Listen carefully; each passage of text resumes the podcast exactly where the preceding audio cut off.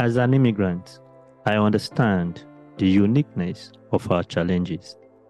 We relocate to Canada for different reasons, but we all share one thing in common. We are looking for a better life. Unfortunately, that's not always the reality. My name is Paul Adeye. I'm on a mission to provide you with the resources that will help you to succeed as an immigrant in Canada. On every episode of the Thriving Immigrant Podcast, we will learn from successful immigrants. Entrepreneurs will be sharing their stories, wins, and challenges so we can all learn from them. We will also touch on important topics such as career, business, finance, and family. Let's get to it. Cheers to a life of abundance. Hey, welcome to another episode of the Thriving Immigrant Podcast. My name is Paul, and I'm excited to be your host. I'm grateful to God for the opportunity to do this every time. My guest is a remarkable person who has been doing amazing things for the community. I call her a trailblazer. She's the founder of Winfinite Consulting. Her name is Fola Adegoke. Join me in welcoming Fola Adegoke to the show. Let me clap. Welcome, Fola. Thank you for joining and thank you for coming to the Thriving Immigrant Podcast. Thank you so much for having me, Paul. I'm excited to be here. All right. So, can you please share your immigration journey? How did you find yourself in Canada and what inspired you to make that move? So, I moved about five years ago. And then, of course, in terms of what inspired me, truthfully, I just wanted better opportunities for my kids. That was my inspiration.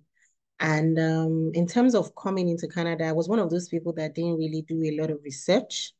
I was just lucky. I think my number was like the lowest they picked in history. And I found myself in Canada.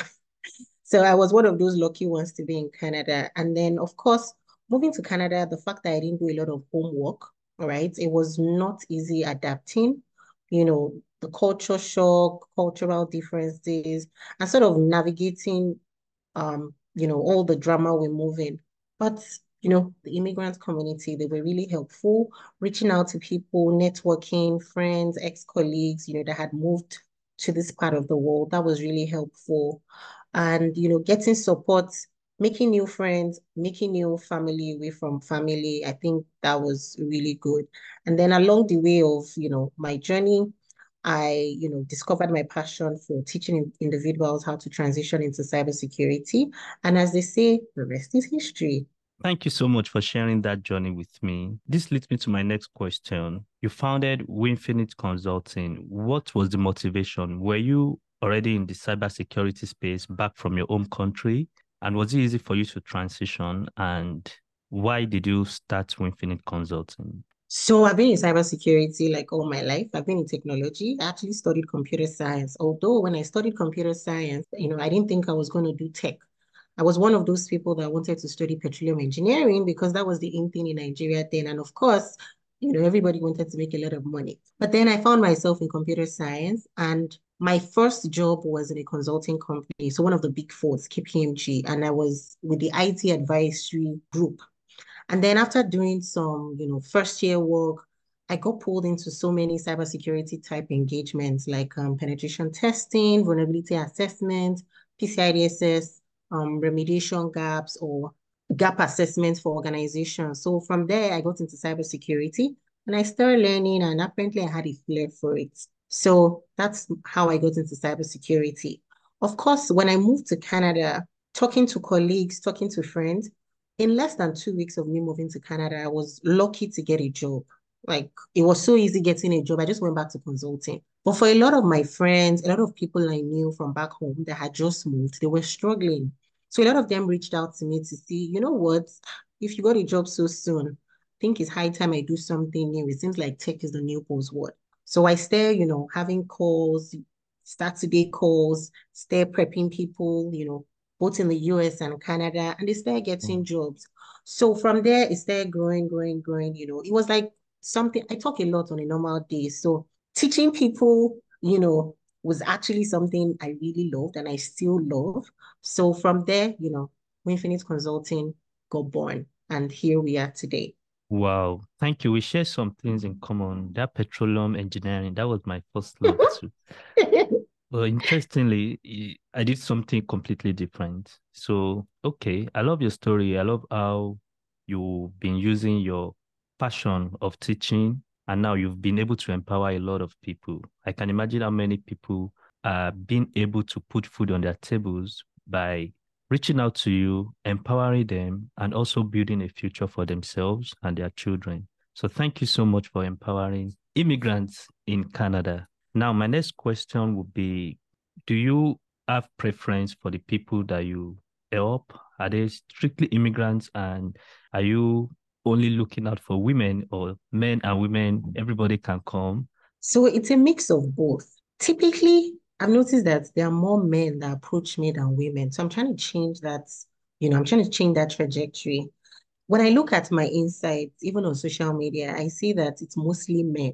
At times, even when the women call, they're like, oh, I'm calling on behalf of my husband. True life story. A lady called me, signed up her husband for a job, no, for the training, and her husband got a job. And when he messaged me, I'm like, I hope you've got a gift for your wife because mm. she started this whole process. So now I'm really looking forward to empowering more women, right?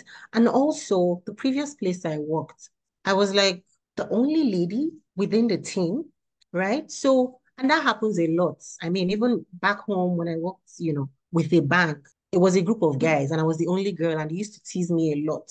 So that's one thing I mean, different, but I would actually, I'm hoping to see more women, even in terms of participation of women in cybersecurity globally. It's about 25%, which is pretty, pretty low. We're pretty underrepresented. So this year, I'm looking to empower more women, but of course, even the men, right? So both men, both women.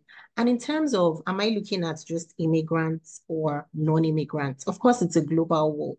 But of course, you know, I have a passion for immigrants because I know what they've gone through. I know where they are. It can be so frustrating moving to a new country and, you know, maybe you were pretty doing, you were doing pretty well at home. You were a senior manager, director, and then you had to relocate. If you don't get a job ASAP, before you know it, you start getting frustrated, right? So yes, that's what I'm working towards right now, empowering more people. For most times, so let me tell you this story, true life. There was a lady that joined my class. And the thing about my class is it's not just a coach student relationship. Most times we become really good friends. So the lady joined my class, she got a job, and then she sent her brother-in-law. So he moved to Canada, they just had a baby. And then the brother-in-law completed the training, he got the job, and then he sent his wife right? So, so many stories like that. So, and it's a really good thing when people call you and they're happy right? We're all in a strange land. Like we've all, we're all Nigerians, right? So we should really stand up for ourselves. We should be that bridge that would help people do better, empower people to do really well. Wow, thank you for sharing that. I really love that. And you you made a lot of sense because immigrants we go through a lot of challenges, like you said. Look at that story you just shared now. That's three people that you've empowered, and I don't know how much they are being paid, but it is something reasonable that's a lot of money in, in Canada. If you look at the Canadian workspace, a lot of people don't earn well like that. And I think tech as an industry is one of those industries that you can start on a very high note and make good money for yourself. People earn, I don't want to mention any figures right now, but mm. I've I've had access to what people earn. People that have been working for years, they don't really make a lot of money. And inflation is their cost of living is going up why not just challenge yourself, do something and start making better money for yourself? Now, those two people you mentioned, the husband and wife, they're doing and they're probably working from home, enjoying better life too. So thank you for sharing that. And talking about the challenges immigrant face, are there any unique challenges that immigrant face when they're trying to transition into tech space, especially cybersecurity? Um, you know, being an immigrant here is like double-edged sword, right? We're sort of talkative in nature. Um, our backgrounds are totally different. You know, we come here for a lot of people, they don't do the research. They don't do that. They don't have that, you know, information of what is it like, what is the job market like in Canada. So coming here at times, some people get railroaded into, you know, doing um manual jobs. Or, and this is another real life example. When I moved to Canada, I'd asked my senior colleague who we worked together in Nigeria to say, okay, how much is his salary? And he told me. So when I attended interviews, I felt like, okay, if this was my boss in Nigeria, then this is what I could earn. And then two weeks down the line, I realized that, wow, I'm being underpaid like massively. so I left that company like ASAP. So for a lot of immigrants, I think it's not having access to the right information. You know what they say about information being power. So I think for immigrants, that is the main issue. If we're able to sort of help people, give them access to right information, let them know that here networking is a thing. Like, don't be ashamed to reach out to people on LinkedIn. If you want to apply for a job, referral takes you a long way.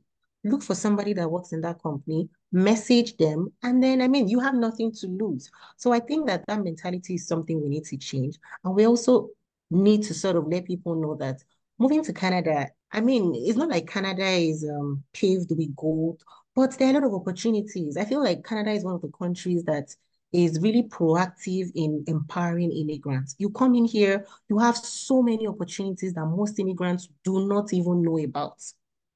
Now, when you want to move into cybersecurity, it's the same thing. You look at some resumes, they don't highlight their important skills. What people need to know here is employing back home and employing here are totally different. Your resume must be able to sell your story in a few minutes. According to research, hiring managers and recruiters spend a few seconds to a few minutes reviewing your resume. So you need to make sure you've put in the right thing. You need to make sure that when you attend interviews, you don't hear interviews is just different from what we do back home. When you attend interviews, it's not just about your technical skills, right? Soft skills, your body language, how you talk, your confidence level, your I mean, so many things they look at. They're gonna find out if you're gonna be, you know, the right fit to the team. So I feel like that's like the major barrier for immigrants. Once they get that information, they're they ready to fly. yes, they're ready to fly. I mean, the sky is the limit. Right. You you made a very valid point. In fact, valid point because I you I kind of emphasize the importance of networking in a country like Canada. And sometimes, because some of us back home, we probably enjoyed some privileges that we didn't really need to network. For some reasons, maybe your parents were able to help you to get something. All you just needed was to start your first role. You will do well. But coming here, you are resetting, and it's really important to network. If you didn't open up for other opportunities, probably wouldn't know that you were underpaid. Maybe you will still be there earning maybe $20 per hour. And there are opportunities in Canada, like you mentioned. I agree with you on that note that there are a lot of opportunities and resources to support immigrants in Canada. It's not like I've lived in a different country before, apart from Nigeria. But I think, to be fair, Canada is trying for immigrants. They're doing a fantastic job. And then I think one other area people really need to know is when you move to Canada, you used one word before, resetting. It's like your career has been wiped clean. You come to Canada, it's not like Nigeria that, oh, you've been in marketing, you can't transition into cybersecurity. Here, they are very open-minded. As long as you are able to demonstrate your transferable skills. So I think that's also something people need to know, right? It's not just about the money. Of course, money is very important, but you need to think what transferable skills do you have? Most times I see people's resume. So maybe somebody's an accountant and you're tr trying to transfer into cybersecurity. They write one cybersecurity exam. That's it. When you look at their resume, over 80% is about accounting. And I'm like, if you were the hiring manager, would you right, hire yourself? Would you exactly? Would you hire yourself? So what I tell people is your mindset is very important. You need to think from the perspective of the hiring manager. What do they want to see in your resume? What do they want to hear you say? Right? And storytelling also plays and imposter syndrome is another problem. I mean, that's even a big, big, big, a terrible problem, right? And the truth is, imposter syndrome happens to everyone. So at times, people just need to hear words of encouragement, right? You got this, you can do this. And I mean, they'll be fine, at least from my experience and from the people I've spoken to over time.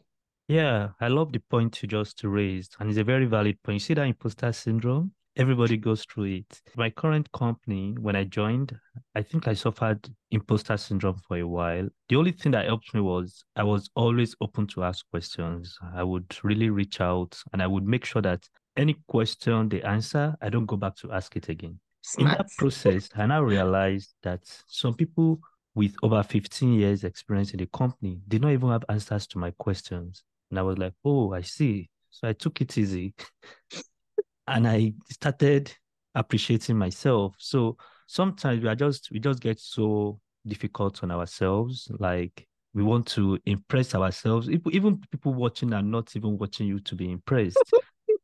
But we we just make it difficult for ourselves. So I like the fact that you talked about imposter syndrome, and it's been a very sweet conversation. I'm loving it, and I think I don't want it to stop. But this is probably maybe my last question. What is one most powerful advice that you've ever received, maybe in your career or in life? Or what would you advise yourself if you could go back to like 10 years or 15 years ago? Hmm. That's a powerful question. Now, I'm going to talk about this with respect to career and with respect to Canada. What I would advise people, I'm going to talk about two things here. One is you want to make six figure, you want to get a job. But most people only think that far. But when they get a job, I mean, they don't know anymore. Don't be too hard on yourself. You need to know that you need to not just work hard, but work smartly. Information is key. You always have to think of ways to be more efficient and more effective. In Canada here, you know, in um in corporate Canada, they don't just look at the person that works the hardest or the person that closes, you know, late. It's about your deliverables. It's about visibility, right? Are you being strategic in your actions? Are you able to are you able to articulate yourself properly? So my advice for anybody, you know, maybe you just moved to Canada and you are trying to maybe transition into cybersecurity is there's always light at the end of the tunnel. At the beginning, it seems like, oh, it's so difficult. I'm frustrated. Why did I move? You know, all negatives. But trust me, once you follow the process, there's always light at the end of the tunnel. And you're so smart, right? We see you, you have potentials. So all you need to do is explore that potential and you will be the best at whatever you're trying to do. Wow, that's so powerful. You mentioned more than one advice. You mentioned more than two. You mentioned a whole lot. Thank you so much for sharing that. I love the visibility part. I love this strategic that you mentioned. God bless you. So, for people who are looking at working with you, are there any programs coming up maybe in the next three months? And how can they contact you? And are you offering any discount for anyone? I like that. okay. So as I mentioned this year, I'm going all out to empower more people because the truth is, it gets lonely at the top, right? What's that guy's song? I love that song so much. Right. And you know, you want to go out, see more people doing well. You're helping the economy. You know, you're doing so much. So yes, we do offer programs. We offer free master classes at the minimum every quarter, and this is absolutely free. If you also follow my page on Instagram or my YouTube page, I also do a lot of videos because I understand the fact that when you want to transition into cybersecurity, you might not have the budget, or maybe you just don't have the money right now. So I also talk about free resources that you can leverage if you decide to do it yourself. We offer, you know, two types of programs around cybersecurity. One is cybersecurity GRC launchpad program. GRC means governance, risk, and compliance that is one area in cybersecurity that you get paid a lot. I know you like to hear that, especially okay. six figure. Okay, maybe and I should consider that. and it's easier to transition into because you can leverage a lot of transferable skills. We're all risk managers. I mean, Paul, I'm sure before you reached out to me, you must have done your risk assessment. So you you have also done some type of risk.